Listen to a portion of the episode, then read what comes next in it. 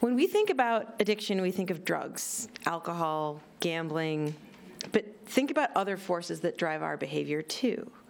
Uh, look carefully here and see that alcohol is addictive. This is um, a nice list of what addiction actually looks like.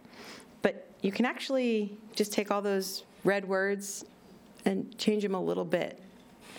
And this still makes sense, right? Food can fit in this model. I often get a comment to the effect of, well, drugs and alcohol are chemicals. But think about our food today. Pretty chemical if you go to a gas station around the corner, right? Think about a Twinkie. We're not physiologically wired to handle the neural experience of a Twinkie. Where in nature will you find that amount of sugar without any fiber and with that incredible amount of fat and mouthfeel? You're not, you're not going to hunt for a Twinkie in the wild right? We, we didn't evolve for that. Um, but the Diagnostic and Statistical Manual of Psychiatric Disorders, or the DSM for short, lists these criteria for addiction. And um, from this, Ashley Gearhardt at the University of Michigan's developed a tool that maps directly onto these criteria to measure food addiction. Food addiction actually isn't a diagnosis in the DSM right now, but she basically just took what we use to diagnose other substance dependencies and translated it for food. We also use the reward-based eating drive scale, which I will talk about in just a little bit. And as um, Alyssa mentioned, it is on our website, and you'll be able to get it for free and read all about it. So I just contrasted food and alcohol, but I want to make another comparison for you. 23% of people who use heroin go on to develop full-blown opiate addictions. That actually means that most people who try or use heroin aren't actually becoming addicted to opioids. Okay. When people who are addicted to opioids seek treatment for their addictions, they go to their doctor's offices. Doctors don't just say, aha, I have your solution. Stop that. just don't do that. Right? That's that's not how it works. They're more likely to refer them to addiction treatment, help them find a clinic, hook them up with other services, right? It's it's not just oh, well, but if we flip over to food, about 20% of people meet criteria for food addiction. Again, we just flipped the words in the criteria slide I already showed to get there. Um, and since we all eat, food isn't avoidable. This means that most people who eat food aren't actually addicted to food right? Uh, food addiction is more common among people who have overweight or obesity, uh, who are women and who are 35 and older, but we know that it can affect anyone.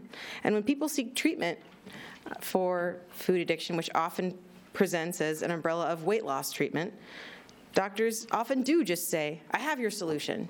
Stop eating that and go to this exercise class. Poof, you're fixed. Right?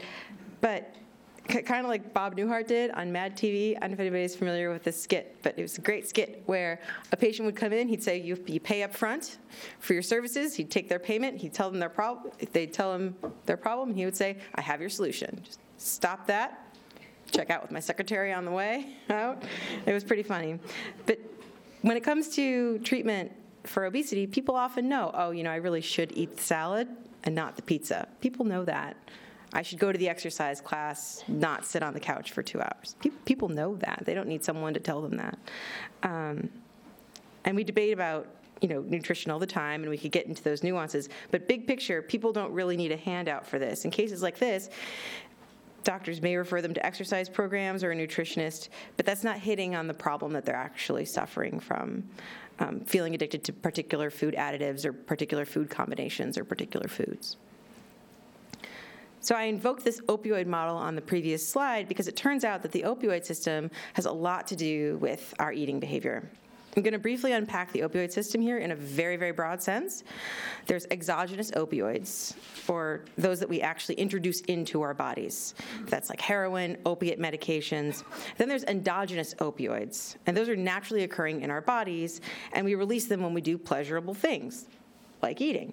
Uh, when we eat a tasty food, we experience a release of these endogenous opioids, which act on specific receptor sites in our brains and remind us that, hey, this tastes good, this is pleasurable, I should eat this again, right? We learn which things taste good and which things don't.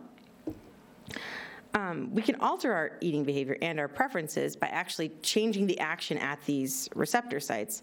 And as an example from the overdose literature, with which many of you are probably aware of because it's been in the news a lot lately, we can give an overdose person opioid antagonists or Narcan to save their life by acutely reversing their high. Right? This action is happening at those receptor sites.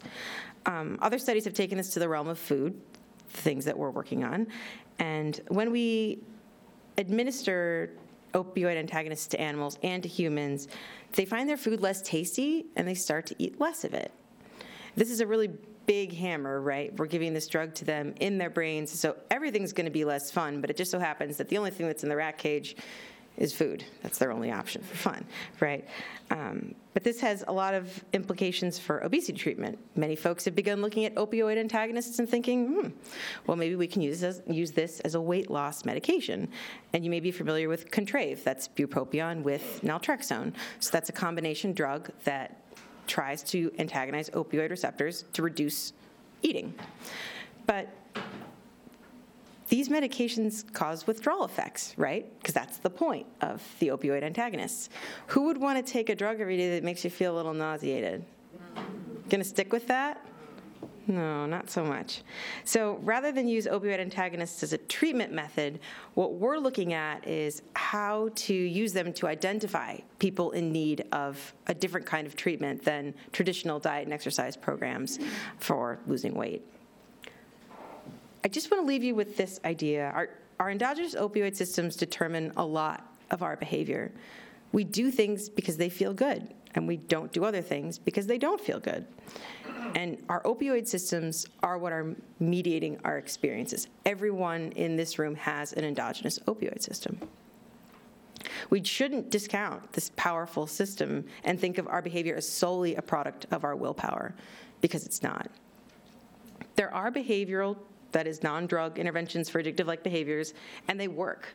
Um, we at the Osher Center tend to study a good deal of mindfulness training methods, uh, like mindful eating, mindfulness-based stress reduction, but RC, randomized controlled trials, or RCTs, have also shown that motivational interviewing, um, different types of cognitive and behavioral therapies, they can also reduce addiction sy- symptoms. But that all said, the field of food addiction is fast growing. Um, we're fortunate to be here today with some people to learn from the front lines, um, and there's way more to it than what I presented. But I just wanted to communicate to you that this is a very powerful system in the brain, and we should be paying attention.